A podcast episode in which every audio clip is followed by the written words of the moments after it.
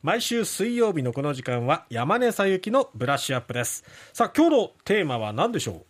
はい。今日はですね、まあ今お茶の間が皆さんご心配されていると思います。電気料金の値上げの話をやりたいと思います。光熱費上がって大上変がってますよね。もう、あまりの電気代の上げ幅に、もうめまいがするほど。ねはい。でも、まだまだ全国的にはですね、今年の春以降に、もう3割、4割上がるんじゃないかみたいな話になってるんですよ。はい。なので、ちょっとでもこの話結構ややこしいんですよ。電気料金のメニューってすごく複雑でややこしくて、え今回値上げ値上げって言われて、まあ最近テレビとかでもですね、うん。いろいろ取り上げられている話は一体何なのかっていうことをですね、解説したいなと思うんです。はいで、あの、実は大手電力会社が、まあ今ですね、えっ、と、10全国に10社あるうちの7社が値上げを春にしたいですって言ってるんですね。えで、これ言われてるのは何かっていうと、うんこう大手電力会社が家庭向けに提供している料金メニューのうち、規制料金って呼ばれるカテゴリーのものなんですよ。で、うんなんで規制料金っていうのがあるかっていうとですえね、電気って2016年の4月に自由化されて、今はいろんなところから買うことができるんですけれども、ええ。それよりも前は家庭の場合、九州なら九州電力、東京なら東京電力からしか電気買うことできなかったんですよ。ええ。各エリアで独占が認められてたんですね。でうん。つまり、消費者は1社しか電力会社を選ぶことができません。うん。だから、電力会社が勝手に料金を釣り上げたりすると、うん消費者はもう、ただその値上げされた料金を払うしかなくなるわけですよ。うんはい。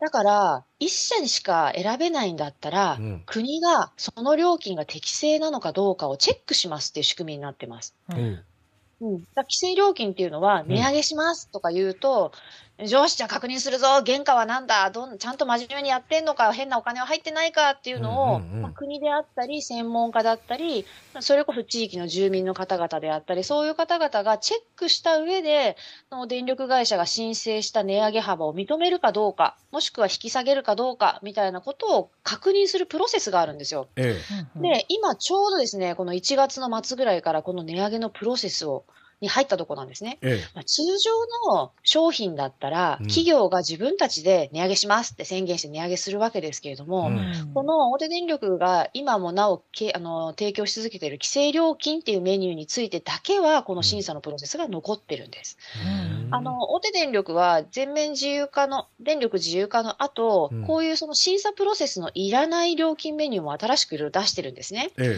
あとは、いわゆる新電力って言われる、あの、新規参入の電力会社の料金メニューっていうのは、こういう審査プロセスはありません。えなんですけれども、未だに、例えば東京エリアだったら60%ぐらい、うん東北エリアだったら80%ぐらいの家庭が、この規制料金っていうのを自由化後も使い続けてるんですよね。うんなので、この審査の、あの、今度、値上げしますって言って審査しますよっていう、その値上げの影響を受ける家庭っていうのは非常に多いんです。うん新電力に切り替えたり、えっ、と、新しく契約をして、大手電力会社の自由メ、あの、新しい料金メニューを利用してない人たちは、大体今回のこの値上げの審査の話っていうのが関係してくるんですね。うん超ややこしいです。うんそうですね超ややこしいんですよ。で、今回その申請、値上げの申請をしている理由っていうのが、はいまあ、ウクライナ戦争なんかがあって、海外から輸入をしている火力発電で使う燃料の輸入価格がめちゃくちゃ上がってて、ええ原価が上がりまくってるんだっていうのが値上げの理由なんですね。はいまあ、特に具体的に言ったら、石炭とか天然ガスの値段がめちゃくちゃ上がってるよとうんいう話なんです。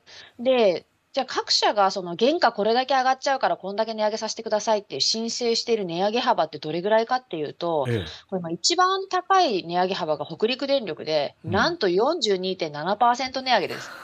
え40すごくないですか？2.7%すごい4割上げるの？すごいですよ。はい。東電でも28.6%値上げなんですよう。ん申請して。まあ、全部ただこれ通るわけじゃなくって、ええこの後に、いやいや、これは無駄だろうとか言ってね、うんもううんもうちょっとここは経営努力で頑張りなさいみたいな話があっうんて、圧縮されます。あの、実際ですね、東日本大震災の後に原子力発電所がバーッと全国で止まって、ええその時も、あの、東電とか値上げ申請してるんですよ。はいで、その時は10.28%値上げの申請をしたんですけれども、えテレビのコマーシャルとかいらないんじゃないのとか、うん。なんか社員のこういうのとか、もっと削れるんじゃないのとか、うん。そういうチェックが入って8.46%まで圧縮されてます。今この、あの、どれぐらいの値上げを認めるのかっていうプロセスが始まったところだよってことなんですね。でと、はい。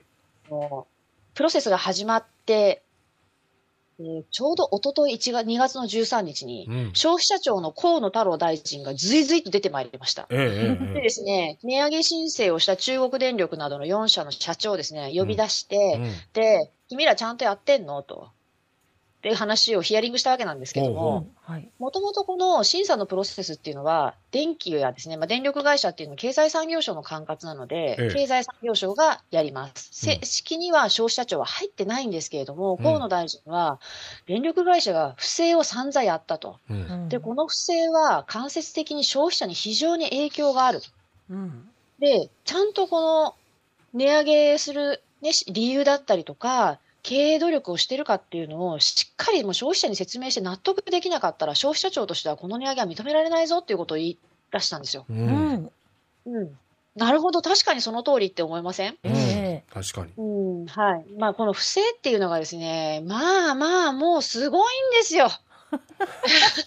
呆れるくらい。呆れるくらい。多分この番組でも今まで何度かご紹介したと思うんですけれども、ええ。まあ、12月にですね、ええ。あの、カルテルが明らかになりましたね。はい。中国電力、えー、関電、九州電力、中部電力ですね。課徴金額、なんと1000億円。過去最大規模のカルテルですね。うん日本でですよ。うんうん独占禁止法違反です。で、12月その後、関西電力がまず、えっ、と、国家取得を不正に取得してました従業員200人って分かって、うんその後、中国電力が、大して安くないメニューを一番お得ですって、ホームページに記載してて、景品表示法違反で今、えー取り調べ中。うん。もうね、あとその後一番大きいのは、えっ、と、昨日ですね、九州電力さらに追加の情報があったと思いますけれども、うん。そう、不正閲覧。はい、顧客情報の不正閲覧ですね。うん。これは、えーライバルの新電力のうん。顧客の情報を勝手に大手電力の営業部門の人たちが見てたってやつですね。ちょっとモラルどうなってるんですか？事業法違反ですね。うん。でね、もうなんか、まだまだ出そうな雰囲気なんですよ。たったこの1ヶ月、2ヶ月の間にこれだけの不正があって、その前の段階ちょっと振り返ってみると、え例えば関西電力が小判をもらってましたって話ありましたね。え何年か前に。うんうんはい。あのーあの頃から、まあ、いろいろいろいろ不正はちょこちょこちょこちょこ出てきたんですけど、今ちょうど噴出してます。うんで、あのー先日ですね、中国電力の地域住民の方々に対して、うんあの、この値上げプロセスについ、値上げについての公聴会があったんですよ。うん。審査のプロセスの一環で。その時に住民の方が言ったことは、中国電力はカルテルの課徴金を700億円も払いますよねって。ううん。んその課徴金は払えるのに、どうして僕らには値上げするんですかって、うちんゃんと説明してくださいって言ったんですよ。うん。うん。まあ実際には中国電力は、これカルテルの課徴金は多分食らうだろうっていうことを推察して、えっ、と、もうすでに700億円ですね、社債を発行してお金手当したんですね。